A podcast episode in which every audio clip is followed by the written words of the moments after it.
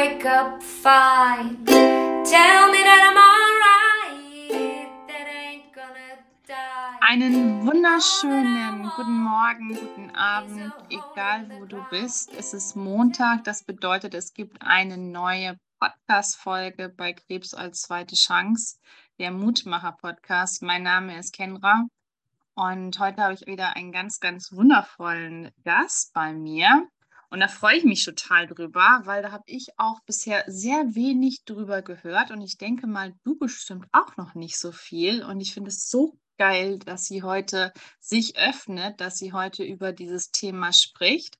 Denn bei mir ist, ich finde diesen Namen schon alleine so cool, diesen Insta-Namen.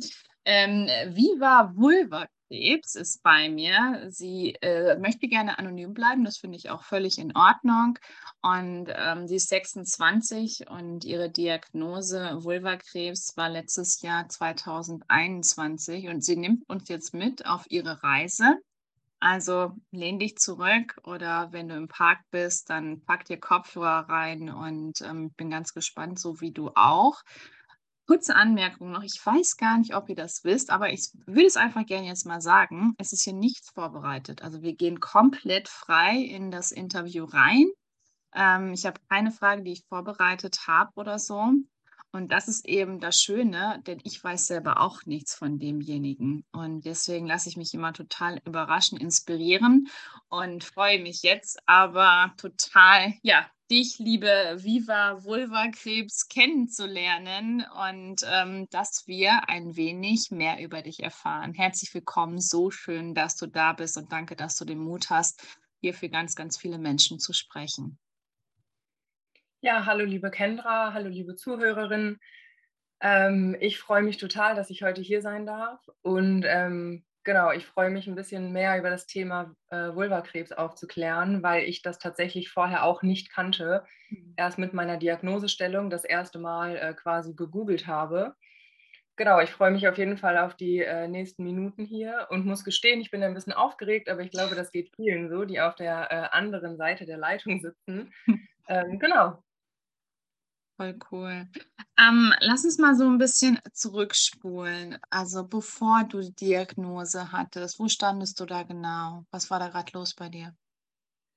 Ja, ich würde sagen, tatsächlich mitten im Leben, also total mit beiden Beinen voll und ganz drin. Ähm, ich hatte gerade eine frische Trennung hinter mir, also so, ich glaube, ungefähr sechs Monate vorher, ähm, aus einer sehr toxischen und narzisstischen Beziehung gelöst, in eine andere Stadt gezogen und ja, ich habe mich hier gerade total eingelebt, eine neue Wohnung fertig eingerichtet, ähm, in der Nähe meiner Freunde. Genau, also ich habe so ein bisschen mehr Lebenslust bekommen und wir waren ständig irgendwie draußen und meine Diagnose war ja auch mitten im Sommer. Genau, also die Zeit vorher war unbeschwerter als die letzten Jahre davor. Ich habe mhm. gerade so ein bisschen den Knackpunkt hinter mir, mit dem Tod meiner Mom umgegangen zu sein und ja, habe mich irgendwie so total gefreut auf die nächsten Monate und Jahre, äh, die so in der neuen Stadt passieren. Hatte einen geilen Job, war am Studieren und ja, also ich würde wirklich sagen, ich stand total mitten im Leben und habe mich gefreut auf alles, was kam oder kommt. Und ähm, genau, war dann einfach zu einer Routineuntersuchung bei meiner Frauenärztin. Jo, und bin dann ein äh, paar Wochen später mit der Diagnose Vulvakrebs rausgegangen. Und das hat natürlich einmal komplett alles umgekrempelt. Wow, krass. Ähm, darf ich fragen, ob, ob du irgendwas gemerkt hast? Du hast gesagt, du warst bei einer ganz normalen ähm, Routineuntersuchung. Hat die Ärztin da schon irgendwie was gesagt? Wurde das durch die Blutwerte festgestellt oder wie war das? Ähm, genau, also ich hatte gar keine Symptome vorher, mhm. auch rückblickend, wo ich jetzt weiß, dass der Krebs ja schon an und in mir gewachsen ist, auch rückblickend nichts wahrgenommen. Das ist eben das Tückische. Blutmarker gibt es dafür nicht, weil das mhm. eine Art von Hautkrebs ist, die eben äh, im Blut nicht sichtbar ist. Und bei mir zumindest wird auch beim Frauenarzt nie eine Blutuntersuchung gemacht, außer ich habe wirklich Beschwerden, dass mal der Hormonstatus oder so gecheckt wird. Genau, und ich gehe normalerweise alle halbe Jahre durch den Umzug und so. Ähm, hatte ich zehn Monate zwischen den letzten, also zwischen der letzten Vorsorgeuntersuchung und der jetzigen. Mhm. Und Genau, ich denke, wie jede Frau das kennt, einmal obenrum freimachen, einmal die Brüste abtasten, dann geht es einmal auf den Stuhl, der altbekannte Spruch, rutschen Sie mal noch ein Stück näher. Genau. Ähm, genau, und meine Frauenärztin, ich gehe schon super lange zu der, ähm, die ist, wir quatschen immer total viel, aber es dauert auch immer wirklich nur fünf Minuten. Und sie ist auch total aufgeschlossen, fragt immer, was geht so im Beruf, was geht im Liebesleben und ähm, ist irgendwie wie eine Freundin geworden. Und dann wurde es aber auf einmal ganz still und ich habe gemerkt, sie ist jetzt mhm. gerade total konzentriert und habe dann eben auch gemerkt, weil wir sonst nur am Quatschen sind, die zehn Minuten, die ich da drin bin, dass gerade irgendwas komisch ist. Genau, sie hat dann nochmal getastet und nochmal getastet und hat mich dann auch gefragt, ob das weh tut, da wo sie gerade tastet. Und ich meinte, nee, gar nicht. Also es fühlt sich an wie immer. Mhm. Sie hat dann nochmal ähm, die gynäkologische Fachschwester draufschauen lassen und ähm, genau, dann wurde eben gesagt, dass da etwas komisch aussieht, so eine schwarz verfärbte Stelle. Mhm. Ähm, genau unten, da wo quasi äh, die großen Vulvalippen zusammenlaufen und es dann zum Damm geht, also in einem großen V unten, da saß das. Und ja, ich habe dann einen Termin zur Biopsie bekommen für in anderthalb Wochen, glaube ich. Habe mir gar nichts dabei gedacht, also war erstmal so, okay, krass, da sieht irgendwas komisch aus habe es mir dann tatsächlich auch mal im Spiegel mit meiner Handykamera angeschaut, weil es ist eben eine Stelle, also ich glaube, wenn man wirklich sehr biegsam ist, kann man da vielleicht noch hinschauen, ansonsten eben nicht. Das kann man halt mhm. halt alles irgendwie nur übers Abtasten machen. Ja, klar. Habe mir dann selber mal angeschaut und habe auch schon von weitem gesehen, okay, es ist krass schwarz. Oh, wow. Ähm, ja, genau. Aber es war so ein bisschen knubbelig, aber ähm, ich denke, jeder, der irgendwie mal seine Vulva abgetastet hat, merkt auch, da sind super viele Hautstrukturen. Da ist mal was fester, mal ein bisschen weicher, dass ich mir da so nie irgendwie Gedanken drüber gemacht habe, dass das sich jetzt gerade irgendwie komisch anfühlt. Mhm. Ja, genau. Dann war ich eben zur Biopsie. Das war ähm, ja, unangenehm. Der Peaks in die Vulva ist, glaube ich, äh, nie angenehm. Sonst aber total entspannt eigentlich. Auch wieder eine total ruhige Atmosphäre da bei meiner Frauenärztin. Ja, genau. Und dann war ich zwei Wochen später, nachdem ich immer noch nichts gehört hatte, mal in der Praxis und bin ihr auf dem Flur begegnet. Und naja, ich glaube, jeder, der irgendwie eine etwas schlimmere Diagnose mal gestellt bekommen hat, kennt diesen Gesichtsausdruck. Ja. Sie hat mich gesehen, kurz einmal so einen stockenden Atem. Und da war es mir auch schon klar, also ich brauchte auch eigentlich gar kein Gespräch. Und ähm, ja, dann wurde eben die Diagnose Plattenepithelkarzinom gestellt. Und ähm, ja, genau, das machen so 95 Prozent der Vulvakarzinome tatsächlich aus. Das ist eben so die erste Hornschicht quasi der Haut und ja, so war das. Oh, krass, okay. Und dann ging es ähm, also ganz klassisch weiter, dass du dann also nicht Chemotherapie ähm, gebraucht hast, Operation. Wie kann man sich das genau vorstellen? Eigentlich gar nicht. Das war von vornherein gar nicht geplant. Ich wusste, okay dadurch, dass ich einen äh, leicht medizinischen Hintergrund auch habe, es kann sein, dass mir eine Chemotherapie bevorsteht. Mhm. Ähm, das, was ich halt mit meiner Frauenärztin abgesprochen habe, war jetzt eben Arzt zu finden, eine Ärztin, die mich operieren wird. Das hat sich super schwierig gestaltet, weil es eben so eine super seltene Krebsart ist, dass ich echt so ein Exot bin. Mhm. Ich kenne auch bis heute, selbst nach meinem Insta-Auftritt, ähm, zwei Frauen tatsächlich, die das haben. Mhm. Und Genau, dann ähm, ging erstmal die Suche los nach einem Arzt. Da habe ich auch echt ganz wilde Erfahrungen gemacht. Ähm, und ich habe sehr lange gebraucht, also anderthalb Monate, bis jemand wirklich gesagt hat, okay, ich traue mir das zu und wir machen das. Wow. Dann war natürlich mitten in der Pandemie. Das heißt, ich mhm. musste ab da nochmal mehrere Wochen auf meinen Operationstermin warten. Das waren wahrscheinlich auch irgendwie wertvolle Tage, Wochen ähm, im Endeffekt weiß ich, dass jeder wirklich darunter zu leiden hatte unter, diesem, äh, unter dieser ganzen Pandemie, dass ich da auch wirklich keinen Vorwurf oder irgendwas mache. Und mhm. rückblickend weiß ich es natürlich auch nicht, ob es jetzt irgendwie wertvoll gewesen wäre. Ich wurde dann auf jeden Fall operiert und es war auch von vornherein irgendwie so die einstimmige Meinung, okay, das wird eine relativ große OP, aber danach sollte eigentlich alles tutti sein. Also natürlich bin ich eine Krebspatientin gewesen, habe das aber gar nicht so erzählt. Also auch meinen Freunden. Ich habe immer gesagt, ich habe einen bösartigen Tumor, der muss rausoperiert werden, weil für mich war der Begriff Krebs so weit weg, weil ich habe mich gesehen als 25-jährige Frau, die mhm. super viel arbeitet, die super viel unterwegs ist, ähm, total fit, agil. Das Letzte, womit ich mich irgendwie identifizieren konnte, war eben eine Krebspatientin zu sein. Mhm. Ähm, genau, ich hatte dann die Operation und ein paar Stunden später, nachdem ich dann auf dem Zimmer war, kam eben äh, ein Mann rein, Mitte, Ende 50 würde ich schätzen, äh, graue, wellige Haare, große, runde Brille, den habe ich vorher noch nie gesehen und dann war mir klar, okay, es kann nur der Chefarzt sein, es kann nur der mhm. Professor sein. Ähm, da ich Kassenpatientin bin, war ich eben vorher bei der leitenden Oberärztin und mit ihm kamen, ich habe es nicht durchgezählt, aber es kam mir vor wie ein Hörsaal voller Medizinstudenten und Medizinstudentinnen äh, mit rein. Und mhm. dann war eben irgendwie auch mein Schicksal so besiegelt und ich habe es dann eben auch gemerkt, okay, jetzt wird es doch ernst. Und wenn eben der Chefarzt reinkommt zu einer jungen Kassenpatientin, heißt das nie was Gutes.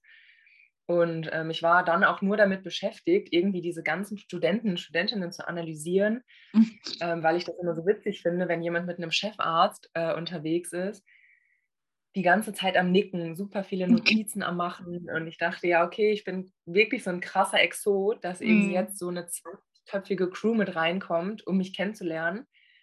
Ja, genau. Ja, wie Grace Anatomy, ne? Wenn das alle da so reinkommen. Ja, voll. Genau. Okay, krass. Und ähm, hat er dir dann auch noch mal was genau gesagt, also was jetzt bei der OP rausgekommen ist oder bei der Tumorkonferenz oder war das zu dem Zeitpunkt noch gar nicht so weit? Ähm, zu dem Zeitpunkt hatte ich im Voraus eine Tumorkonferenz, wo eben beschlossen wurde, ja, okay, wir operieren, das mhm. definitiv. Und danach sollte eigentlich auch alles okay sein. Ähm, und als der Chefarzt dann reinkam, war wirklich direkt nach meiner Operation, also ich war gerade wach, ähm, gerade auf dem Zimmer und er sagte mir eben, dass es so tief infiltriert war, also so tief reingewachsen tatsächlich schon, ähm, dass sie eben den Tumor zwar entfernen konnten, aber es geht ja dann immer um diesen Sicherheitsrand, den man mit entfernt und die Pathologie halt dann eben ähm, bestätigt, dass dieser Sicherheitsrand immer noch mit Tumorgewebe ähm, behaftet ist. Mhm. Und ähm, genau, eine zweite OP war dann eben erstmal nicht geplant, weil man natürlich gerade bei einer 25-jährigen Frau sehr organerhaltend auch operiert, weil es nun mal ähm, ja natürlich ein sehr wichtiges Organ ist. Äh, also ich möchte zwar keine Kinder haben, aber schon alleine dafür und einfach fürs Lebensgefühl, irgendwann mal wieder Geschlechtsverkehr zu haben. Ähm, keine Frage. Genau, also natürlich. genau. Ich denke, wenn ich jetzt irgendwie ähm, sehr viel älter gewesen wäre, wäre die Entscheidung vielleicht nochmal anders ausgefallen. Aber gerade eben bei den jungen Patientinnen schaut man, dass man super organerhaltend operiert. Und genau, er sagte schon, es wird wahrscheinlich dann auf eine Chemotherapie und Bestrahlung hinauslaufen, wollte sich aber noch nicht festlegen, weil der ähm, endgültige Pathologiebefund noch nicht da war und mhm. eben auch noch keine Tumorkonferenz gelaufen ist. Das war an einem äh, Mittwoch oder Donnerstag und darauf den Montag läuft in dem Krankenhaus, ähm, wo ich operiert wurde, immer die Tumorkonferenz. Und ich hatte dann eben, also ich war dann natürlich die Woche im Krankenhaus und dann eben Montag die Tumorkonferenz, wo dann auch bestätigt wurde, okay, Chemotherapie und Bestrahlung, ähm, sobald die Wunde halt ordentlich zu ist. Jo, dann bin ich erstmal nach Hause, ich habe mich ein bisschen mit dem Thema angefreundet, habe mal ein paar befreundete Ärzte angerufen. Hey, hast du irgendwie Erfahrung mit der Chemotherapie? Und genau, habe dann eine richtig fette Wundinfektion bekommen, weil es natürlich eine Stelle ist, die super unter Spannung steht.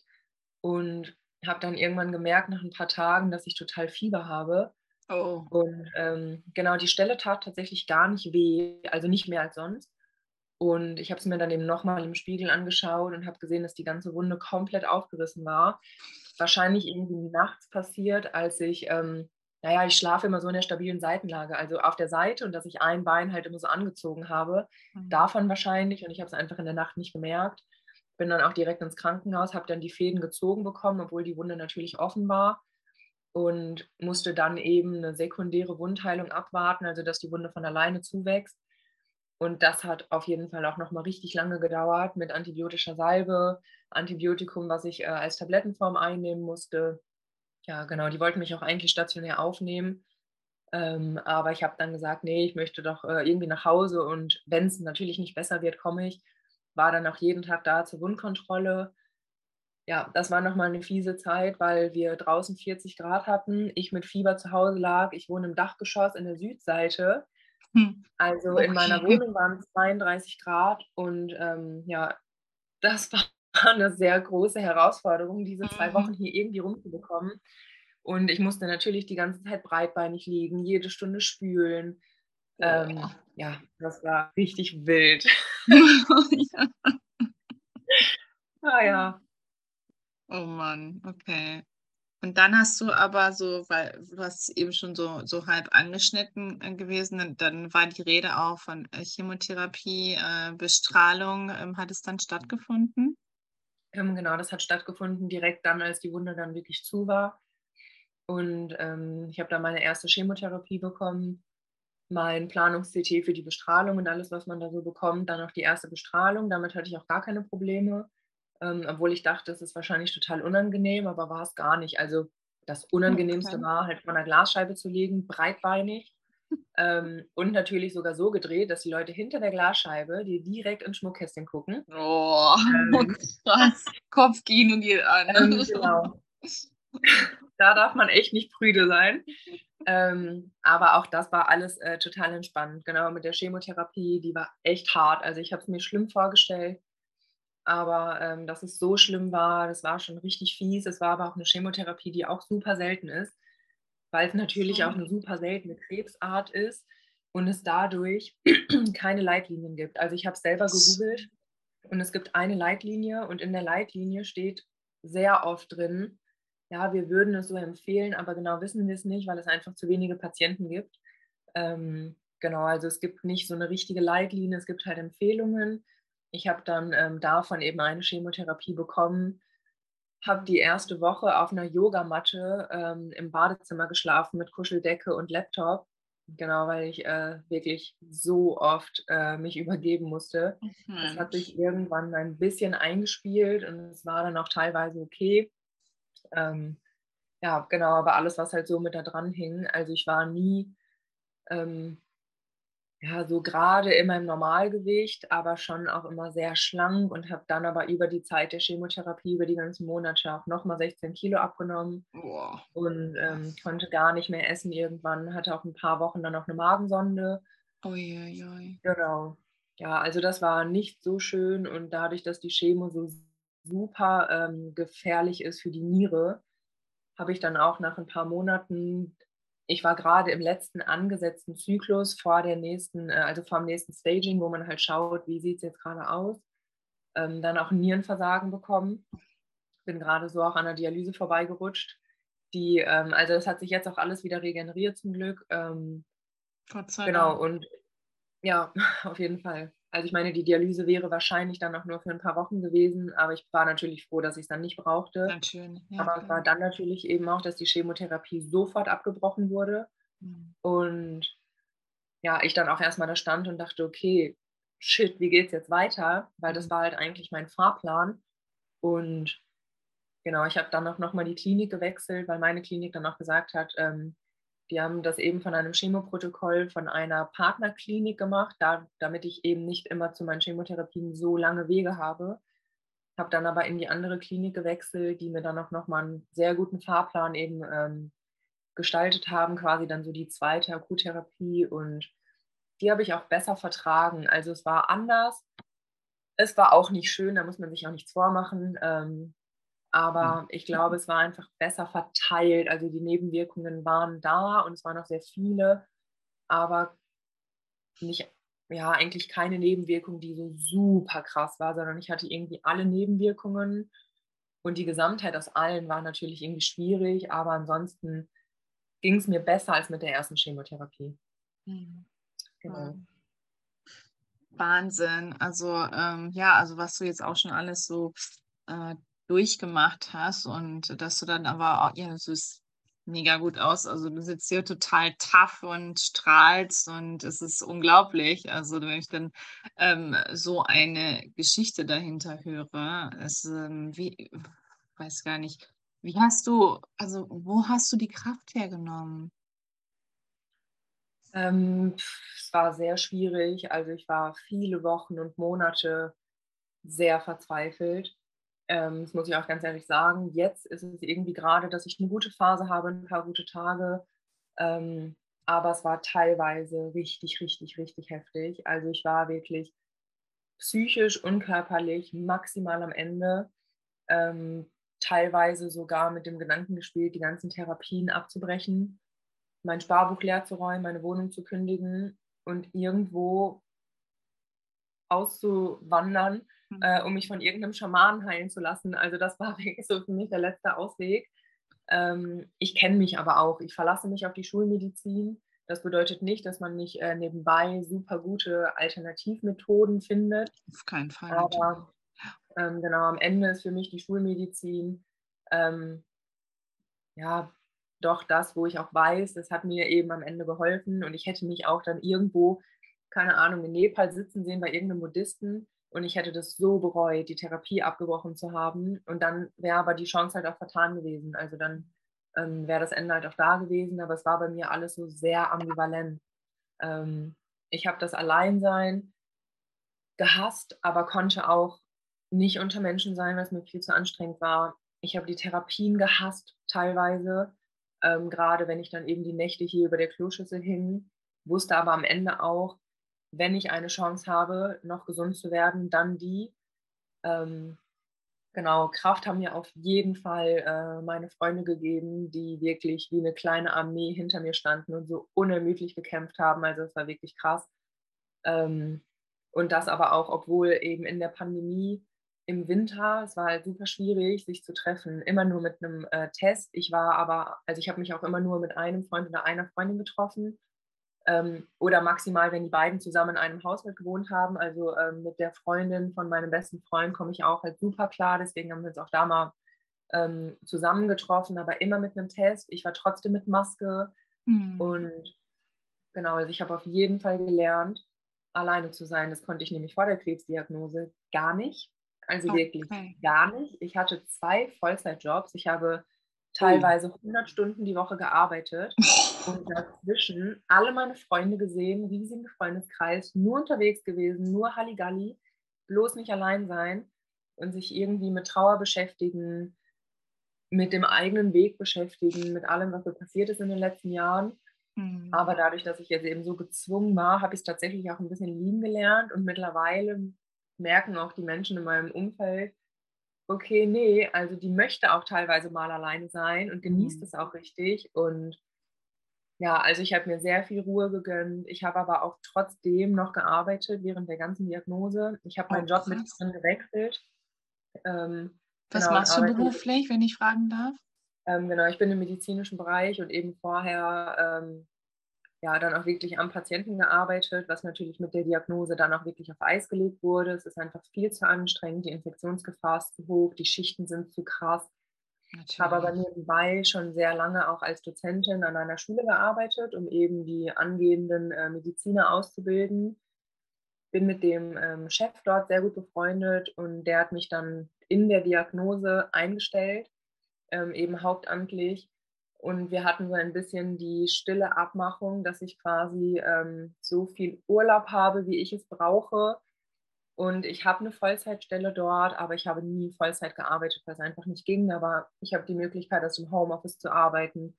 Ähm, ich habe die Möglichkeit, was zu machen, wenn es für mich gerade passt. Ich habe aber auch definitiv die Möglichkeit, morgens um neun anzurufen und zu sagen, hey, ich brauche heute einfach einen Tag Ruhe. Und das hat mir auch wirklich super viel gegeben, ähm, auch einfach mal abgelenkt zu sein, einfach auch das Gefühl zu haben, okay, ich kann doch auch was machen. Mhm. Ich bin nicht 24-7 am Sofa gefesselt. Ja. Ähm, ja, weil die Tage werden echt lang. Mhm. Und gerade auch im Winter, wenn man auch irgendwie nicht raus kann, ähm, da war ich und bin auch immer noch für diese Möglichkeit so enddankbar, ähm, dass das ging. Und ja, genau. Mhm. Wow, Wahnsinn. Ähm, du hast ja gesagt, dass deine, deine Freunde und dass deine Familie also die ganze Zeit so rund um dich, um, um dich war, da waren und dich ähm, gestützt haben und alles. Aber ich würde ganz gerne nochmal, da hast du nämlich eben kurz ähm, bist, hast gesagt, dass du kurz, dass du vorher gar nicht allein sein konntest und dass du immer die ganze Zeit eigentlich dich nur abgelenkt hast und ähm, vor, vor großen Themen wie jetzt eben den Tod deiner Mom, dann wahrscheinlich die äh, narzisstische und toxische Beziehung, die vielleicht davor war. Und ähm, würdest du sagen, ist eine krasse Frage, ich weiß, aber diejenigen, die meine Podcasts kennen, die wissen, dass manchmal krasse Fragen kommen. Würdest du sagen, dass, ähm, dass deswegen dieser Hammerschlag kommen musste mit dem, mit dem Krebs, damit du aufwachst, damit du endlich hinguckst um die, auf diese, um diese Themen, dass du dich darum kümmerst? Oh, das ist irgendwie ein zweischneidiges Schwert. Mhm. Ähm, also mich zur Ruhe zu zwingen, ja. Meiner Meinung nach hätte das auch ähm, lieber ein Burnout sein können als jetzt direkt eine Krebserkrankung. Klar. Ähm, aber ich weiß, was Genau du damit so, ne? Mhm. Ähm, genau, aber das Ding war, dass ich mich zwar jetzt sehr viel auch mit mir auseinandergesetzt habe, aber eben wieder von den Themen, die vorher da waren, wieder abgelenkt wurde. Mhm. Ich bin auch die ganze Zeit in psychoonkologischer Behandlung gewesen und war aber auch schon vor der Krebserkrankung in äh, psychotherapeutischer Behandlung. Und meine Therapeutin war zum Glück auch Psychoonkologin, dass ich einfach dort bleiben konnte Oh, wow, und, cool. ähm, und genau niemand anderen brauchte. Mhm. Und das war eben so, dass ich irgendwie das Gefühl hatte, okay, ich bin jetzt in dieser neuen Stadt, der neue Lebensabschnitt kann starten und wollte irgendwie echt jetzt mal so alles rausfeiern und ähm, dann kam halt so der Krebs und ja, also der hat mich schon echt in die Knie gezwungen und ähm, hat mich mit vielen großen Fragen gelöchert und beschäftigt und ich glaube auch, dass ich sehr viel mehr über mich gelernt habe und ähm, darüber, wie meine Kraftverteilung ist und war, wie mein Verhältnis zur Arbeit zum Beispiel vorher war. Aber er hat mich doch auch wieder abgelenkt. Ähm, mein bester Freund hat irgendwann mal zu mir gesagt, ähm, dass es total komisch ist für ihn, sich mit mir zu unterhalten, weil da eben jetzt gerade nur dieser Krebs ist und gar nicht diese ganzen riesigen Themen, die vorher da waren, worüber wir uns so viel unterhalten haben, ähm, dass er meinte, er hat irgendwie Angst, dass wenn ich dann in Remission bin, dass dann alles so heftig auf mich einprasselt. Ich meine, ich bin ja jetzt in Remission äh, Mhm. seit einem Monat. Ähm, und ja, das ist schon, also Remission ist auch nicht nur schön, sondern da kommen noch viel mehr Ängste hoch und ähm, noch viel mehr Missvertrauen und ähm, wo ich mir irgendwie denke, okay, ja, also irgendwie diese Themen, die vorher da waren, die sind so krass in den Hintergrund gerutscht und die kommen jetzt gerade auch nicht wieder, aber ich würde mir wünschen, dass sie irgendwann wiederkommen, damit sie eben auch bearbeitet werden können. Mhm. Wow.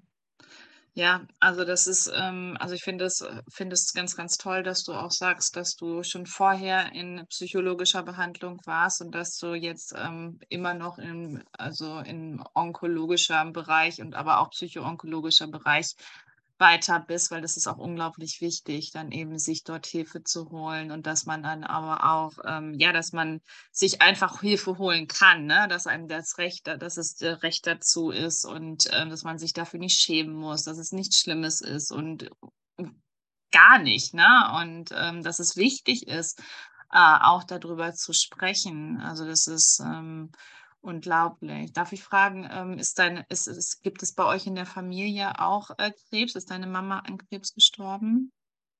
Ähm, meine Mom hat eine sehr, sehr, sehr lange Krankengeschichte hinter sich.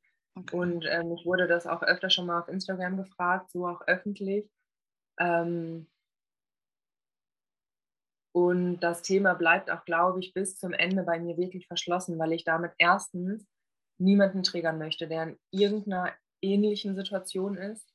Ähm, und zweitens, ich auch, ich fühle mich so, als hätte ich kein Recht, die Krankengeschichte meiner Mom so öffentlich zu machen, weil ich nicht weiß, ob sie das möchte und ich halt auch keine Möglichkeit mehr habe, sie zu fragen. Ähm, Vollkommen in Ordnung. Mhm. Genau, also mein Krebs ist definitiv äh, nicht genetisch veranlagt. Das ist einfach äh, ja, irgendwie eine Laune der Natur gewesen. Halt eine Zelle, die mutiert ist und irgendwie überlebt hat, warum auch immer. Ähm, weil wir eigentlich so viele Rückfallebenen im Körper haben, die solche Zellen irgendwie aussortieren sollten, Mhm. ähm, was ja scheinbar nicht ganz so gut funktioniert. Ähm, genau. Aber also auch auf meinem Insta-Profil, ich rede ja auch sehr viel über Therapie und ähm, Depression, Ja. genau, weil ich auch einfach finde, egal wie gut es einem geht, Therapie schadet dir niemals. Ich würde jedem Menschen auf der ganzen Welt empfehlen, einfach mal eine Therapie zu machen, weil man lernt so krass viel über sich selber. Und ähm, man lernt so viel irgendwie mit schwierigen Situationen umzugehen und genau, also ich habe auch damals eine stationäre Therapie gemacht, kurz nach dem Tod meiner Mama, weil ich einfach gemerkt habe, okay, ich bin Game Over. Ähm, und da haben die mir immer erzählt, sie müssen selbstfürsorglich sein, sie müssen schauen, was sie mögen, gehen sie einen Kaffee trinken. Und ich dachte immer so, du kannst mir doch nicht erzählen, dass das jetzt die Lösung ist. Und jetzt in der Diagnose mit dem Krebs habe ich gemerkt, doch, das ist die Lösung. Es ist wirklich die Lösung, zu schauen, was mag ich gerne, womit kann ich mir eine Freude machen. Ist ja. es eine geile Schokolade? Ist es ein Eiskaffee in einem coolen, äh, in einer coolen Kaffeerösterei?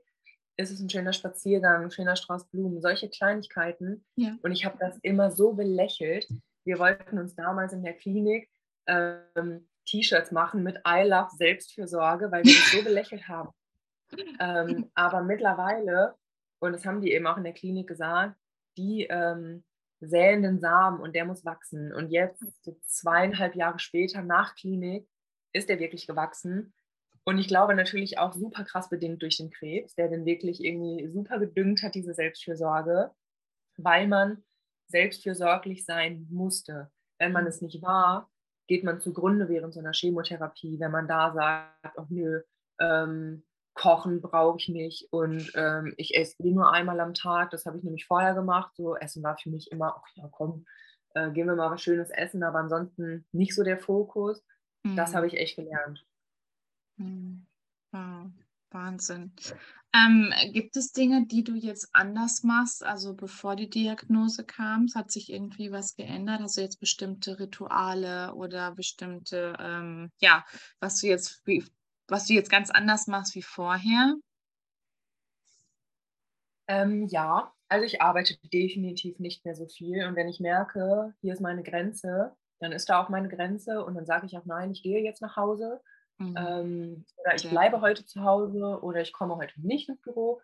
Ähm, das auf jeden Fall. Also ich habe super krass gelernt, mich abzugrenzen. Das war nämlich vorher ein großes Problem. Ich wollte immer überall dabei sein, weil es ja auch immer irgendwie cool ist. Ähm, genau, aber auch jetzt, wenn Freunde mich fragen, so, hey, wollen wir heute Abend was machen? Und ich denke mir, ja, ich habe eigentlich Lust, aber ich schaffe es einfach nicht, mhm. dann sage ich das auch. Und damals hätte ich mich hingequält, weil ich weiß, am Ende ist es natürlich cool. Mhm. Aber also ich kann definitiv mehr Nein sagen. Ähm, und ich kann mehr um Hilfe bitten. Das war vorher auch ein großes Problem, konnte ich nie. Ähm, ich war immer so ein Einzelkämpfer, und das ist jetzt auch nicht mehr. Also ich frage schneller um Hilfe oder frage mal, hey, kannst du für mich einkaufen gehen? Ähm, ja gut, ich wohne in einer Großstadt. Ich liebe so Einkaufslieferservice, mega. Äh, also während der Pandemie auch super cool. Mm. Ähm, wenn du ein Eis haben willst, ist es halt in einer halben Stunde da und niemand musste dafür losfahren, so von deinen Freunden. Ähm, aber doch, also ich kann auf jeden Fall schneller sagen, hey, mir geht es nicht gut, ähm, kann sich kurz jemand um mich kümmern. Und ja, das auf jeden Fall, das habe ich auf jeden Fall gelernt. Hm.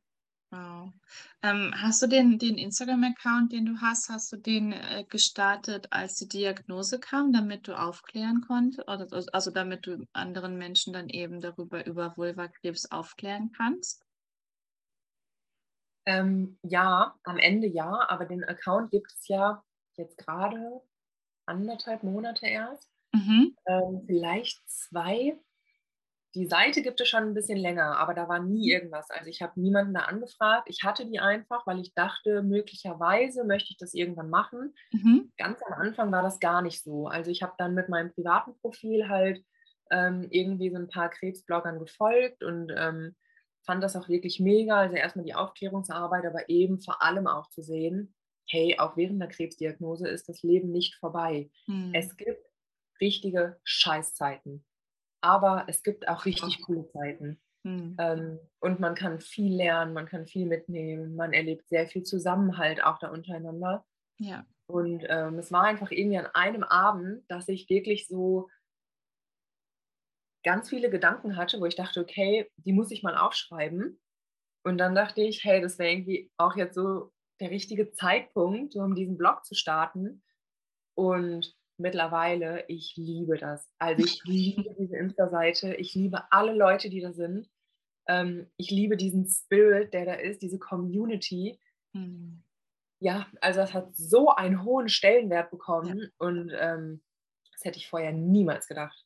Hm. Wow. Es ist so schön, also dass du das, dass du das auch so sagst. Wie ist der Name entstanden? Ich finde den Namen so cool. ähm, ja, also Vulvakrebs halt erstmal klar, ähm, aber auch eben äh, Viva la, also bedeutet ja lebe das. Und dann dachte mhm. ich, okay, das ist irgendwie so was, was man so wegliest, sich aber erstmal gar nicht bewusst ist, dass da das Wort so Krebs drin steckt. Ähm, also klar, Vulva-Krebs war logisch und ähm, Viva la Vida, ja gut, lebe das Leben, ne? Also ist ja so what. genau, und ich lebe halt den Vulva-Krebs. genau.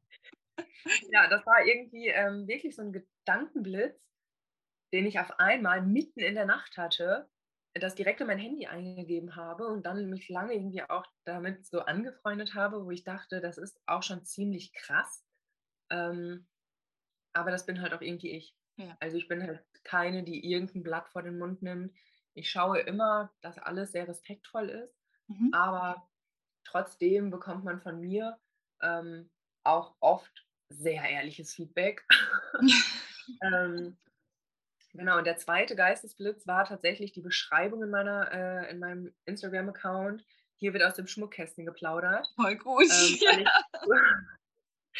Ähm, genau, ich habe halt ähm, zur Vulva so damals schon in meiner Teenie-Zeit, weil das ja auch irgendwie ein sehr schambehaftetes Thema ist, immer Schmuckkästchen gesagt. Ach so. Und ähm, genau, ich habe mit einem Freund mal so eine Challenge gemacht, dass wir sehr viele Redewendungen einfach so in einen Satz einbringen, bis der andere das so merkt. Ey, krass, das war eine Redewendung. Und ähm, da war eben, ja, da hast du wieder aus dem Nähkästchen geplaudert. Und ein paar Stunden später dachte ich mir, Kästchen und mhm. Kästchen. Da könnte man richtig was Cooles draus machen. Und dann ist eben, äh, hier wird das im Schmuckkästchen geplaudert entstanden. Und ähm, genau, ich glaube, das beschreibt es auch echt ganz gut, mhm. weil egal was dort für eine Frage kommt, ich beantworte alles komplett ehrlich. Ähm, nehme da auch wirklich gar kein Blatt vor den Mund, auch wenn das natürlich super intime Themen sind.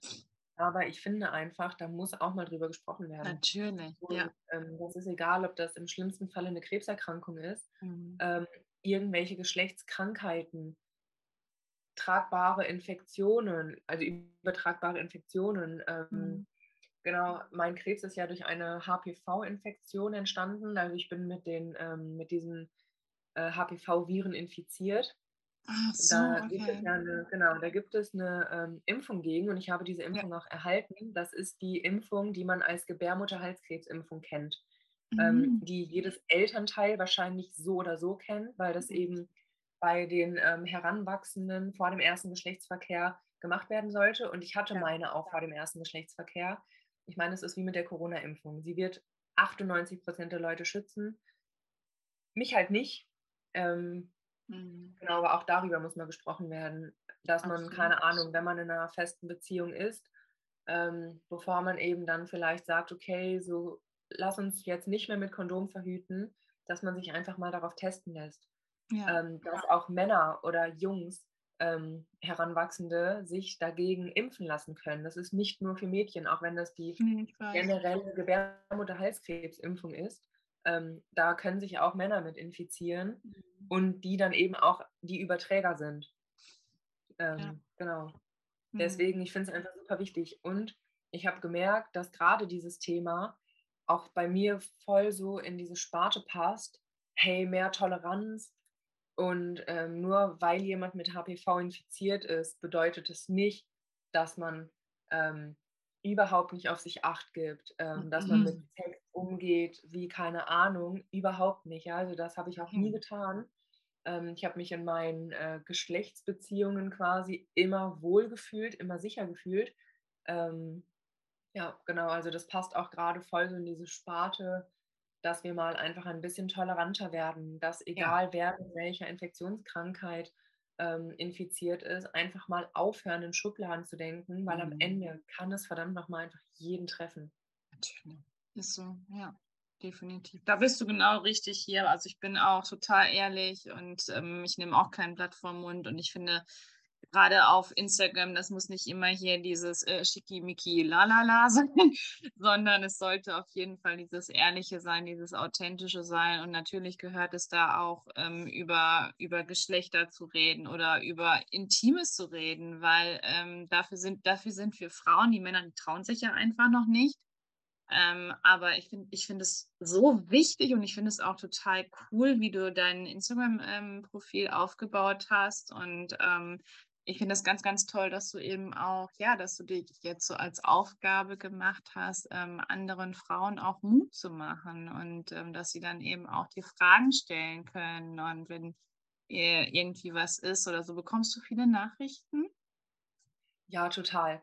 Also mhm. ich glaube, ähm, dass das Thema so einen großen Bedarf hat. Mhm. Ähm, ich bekomme super viele Nachrichten. Ich habe ja irgendwann meine Seite mal so den Safe Place genannt für die intimsten, persönlichsten, unangenehmsten Fragen, die es so gibt. Okay. Ähm, da bekomme ich auch total viele Nachrichten, wo einfach ähm, Frauen, aber auch Männer ähm, okay. schreiben, hey, mir ist das und das aufgefallen. So meinst du, das ist schlimm? Wie kann ich damit umgehen? Ähm, genau, es haben mir so viele geschrieben, hey, ich bin auf deine Seite gekommen, ich habe mir äh, einen Gyn-Vorsorgetermin gemacht. Mega. Oh, wow, mega. Ja, cool. aber auch total viele in meinem Bekanntenkreis. Ich hatte eine Freundin, die drei Jahre oder so nicht mehr bei der Gyn-Vorsorge war, mhm. ähm, die sich jetzt einen Vorsorgetermin gemacht hat und tatsächlich kam bei ihr äh, so ein PAP-positiver Abstrich raus. Also das ist ja dieses, ähm, ja, es sieht ja aus wie dieses Corona-Teststäbchen, genau. äh, das halt einmal reingeschoben wird und ähm, was ja eben diese Marker anzeigt, falls du eine genetische Belastung hast oder eben Zellvorstufen von Gebärmutterhalskrebs und sie hatte das. Ja, guck. Und wenn man sich überlegt, sie dachte, okay, mit der, sie hat, äh, sie verhütet mit der Spirale, ja egal, ich gehe erst in fünf Jahren wieder, wenn die raus muss. Ja, dann wäre es mhm. vielleicht zu spät gewesen. Mhm. Also das finde ich schon mega, aber es sind auch so sehr viele Fragen, die ich auch öffentlich teile, ähm, die einfach auch super intim sind. Keine Ahnung, wie ist es mit Geschlechtsverkehr im Moment? Geht das überhaupt? Mhm. ähm, wo ich auch ganz offen drüber rede. Und da haben mir auch so viele Krebspatienten oder Krebspatientinnen geschrieben, aber auch ganz viele mit ganz unterschiedlichen Krankheiten, chronische Schmerzen, Endometriose. Mhm. So, wow, danke, ich fühle mich nicht mehr alleine damit, mhm. dass es mhm. gerade diese Phase gibt, wo man einfach keinen Geschlechtsverkehr hat. Mhm. Ob es anatomisch jetzt gerade einfach nicht geht, ob man Schmerzen hat, ob man einen Libido-Verlust hat durch die ganzen ja. Medikamente, mit denen man vollgepumpt wird. Ähm, genau. was auch Scheidentrockenheit und alles auch, ne? Genau. Scheidentrockenheit, Juckreiz, ja, ja. Mhm. ja. Oder ob man auch einfach in einer super krassen Depression gerade steckt. Also es ja, ist ja am Ende völlig egal. Es muss einfach mal normal sein, dass man nicht durchschnittlich viermal die Woche Geschlechtsverkehr hat.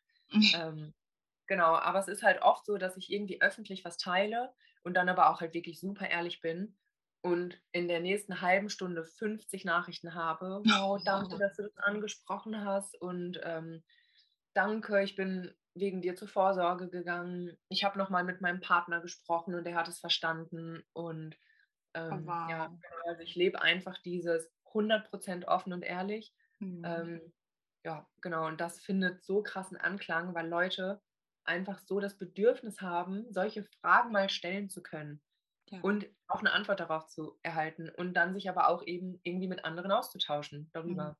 Ja, total. Voll schön.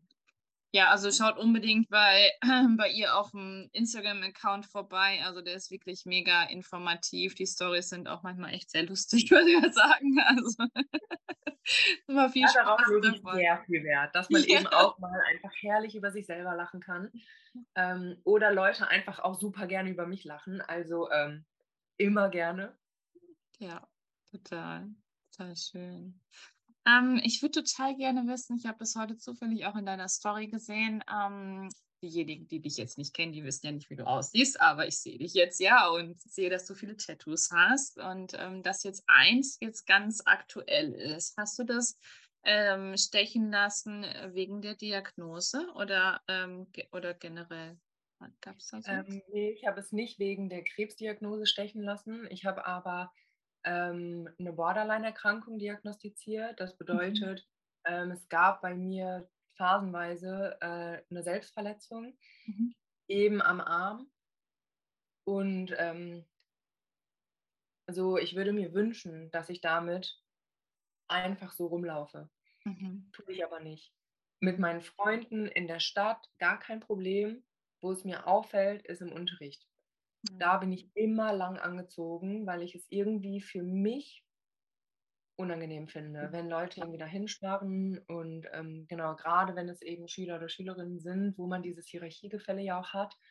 Ähm, genau, und dafür ist es da. Also das mhm. wird jetzt einfach gecovert, die Narben bleiben, die werden auch immer ein Teil von mir bleiben und es ist völlig in Ordnung. Mhm. Ähm, man wird sie aber jetzt nicht mehr auf den ersten Blick sehen, sondern nur, wenn man genauer hinschaut oder wenn man weiß, dass sie da waren. Mhm. Oh, wow. Ja, finde ich total super. Und auch da ähm, sprichst du ja auch ähm, auf deinem Instagram-Account drüber. Ne? Also das habe ich zufällig als Story-Highlight gesehen, dass auch du ähm, da über Borderline sprichst. Und das ist ja auch wieder so ein extremes Tabuthema, wo man ja auch gar nicht so ja. drüber spricht. Ne? Also das ist auch, glaube ich, mit einer der äh, psychischen Krankheiten, die am meisten stigmatisiert ist. Ja. Ähm, und ich will da einfach mal dieses Stigma durchbrechen und einfach mal sagen, hey, ich bin Borderlinerin mhm. und ich kriege mein Leben super auf die Kette. Ja. Klar, es ist phasenweise richtig heftig, ähm, weil man eben Gefühle super krass wahrnimmt mhm. ähm, und einfach alles irgendwie stärker erlebt als Leute, die keine Borderline-Diagnose haben. Aber auch da war es, ähm, ich habe eben so eine Umfrage gemacht und habe gefragt, hey, wollt ihr mehr darüber erfahren? 99 Prozent, ja, Mann, auf jeden Fall. Klar. Ähm, genau, und da kamen halt auch super krass viele Fragen, die ich alle eben auch öffentlich dann ähm, diskutiert habe. Und auch danach haben mir so viele Leute geschrieben, oh mein Gott, das und das kenne ich von mir auch. Und ich habe immer gedacht, das ist so völlig abnormal. Und ähm, genau, natürlich auch einige äh, Leute, die mir geschrieben haben, oh, jetzt habe ich Angst, dass ich äh, auch Borderliner bin. So, nee, also du kannst, äh, keine Ahnung, einem Professor für Psychologie die Borderline-Kriterien vorlegen, der wird auch zwei, drei an sich selber kennen, weil das ganz normale Verhaltensmuster teilweise sind, ja. die bei uns einfach ein bisschen stärker ausgeprägt sind. Und natürlich gibt es die Borderliner, die super manipulativ sind oder was auch immer, das, was man ja immer so als krasses Stigma hat. Die gibt es aber auch ohne Borderline-Diagnose mehr als genug. Also mhm. dafür braucht man wirklich keine Diagnose, um manipulativ zu sein. Und eben auch schön mal gewesen, mit dem Vorurteil aufzuräumen. Jeder, der sich ritzt oder schneidet, ist Borderliner. Nein. Meine Therapeutin hat damals zu mir gesagt, ja, ähm, klar, das ist eins von neun oder zehn Symptomen, ich glaube, es sind neun, mhm. ähm, wovon eben fünf erfüllt sein müssen. Aber nicht jeder, der sich ritzt, ist Borderliner und nicht jeder Borderliner ritzt sich. Mhm. Also ähm, das ist eben auch, keine Ahnung, oft ja auch so ein pubertierendes Ding, dass man einfach gerade Hormonhaushalt völlig am Eskalieren, völlig Chaos. Man ist mit seinen ganzen Gefühlen und Gedanken einfach mega überfordert ähm, und weiß vielleicht einfach keinen anderen Ausweg. Das verwechselt sich aber auch super oft total schnell. Ähm, ja, genau, aber das war mir auch total wichtig. Und da haben auch so viele Leute mir drauf geschrieben, hey, so danke, ich sehe das jetzt voll mit anderen Augen. Mhm. Und ähm, ja, das war mir voll wichtig auch, dass eben Leute merken, hey, das sind ganz normale Leute, die ganz normale Jobs haben, die Freunde haben, die Beziehungen haben. Also, ich meine, da sind wir echt mal nicht die Exoten. Also auch wenn ich äh, mit meiner Krebserkrankung Exot bin, damit definitiv nicht. Nee, m -m, überhaupt gar nicht. Äh, ja, wir kommen jetzt so langsam schon zum Ende hin. Also ich glaube, wir könnten noch stundenlang weiter quatschen, äh, definitiv. Ähm, also ich würde dir jetzt, also ich würde mich jetzt schon mal verabschieden und würde dir jetzt die letzten Worte überlassen. Ich danke dir, dass du diese Aufklärung machst. Ich danke dir für diesen wundervollen Instagram-Account, dass du eben auf dem Tisch haust und sagst hier gnadenlos ehrlich und ähm, finde ich richtig, richtig geil. Ich freue mich total, deinen Weg weiterhin ähm, mit dir ein bisschen zu gehen, dich ein bisschen zu beobachten, ein bisschen zu stalken und zu gucken, was du noch alles so machst. und, Sehr gerne. Äh, ja, also finde ich richtig, richtig cool. Und wie gesagt, also danke, dass du da warst und danke für deine Zeit. Und ähm, ja, also die letzten Worte gehören dir. Danke erstmal, äh, dass ihr alle bis hierhin zugehört habt und euch das Thema äh, irgendwie interessiert. Das finde ich schon mal mega. Ich würde mir wünschen, dass wir generell einfach mal mehr über unser Schmuckkästchen sprechen und nicht nur über unser Schmuckkästchen, äh, sondern auch über unsere Hoden, über unsere Penisse, weil das einfach was völlig Normales ist. Ähm, genau, und ich würde mir einfach wünschen, dass wir darüber ein bisschen toleranter werden.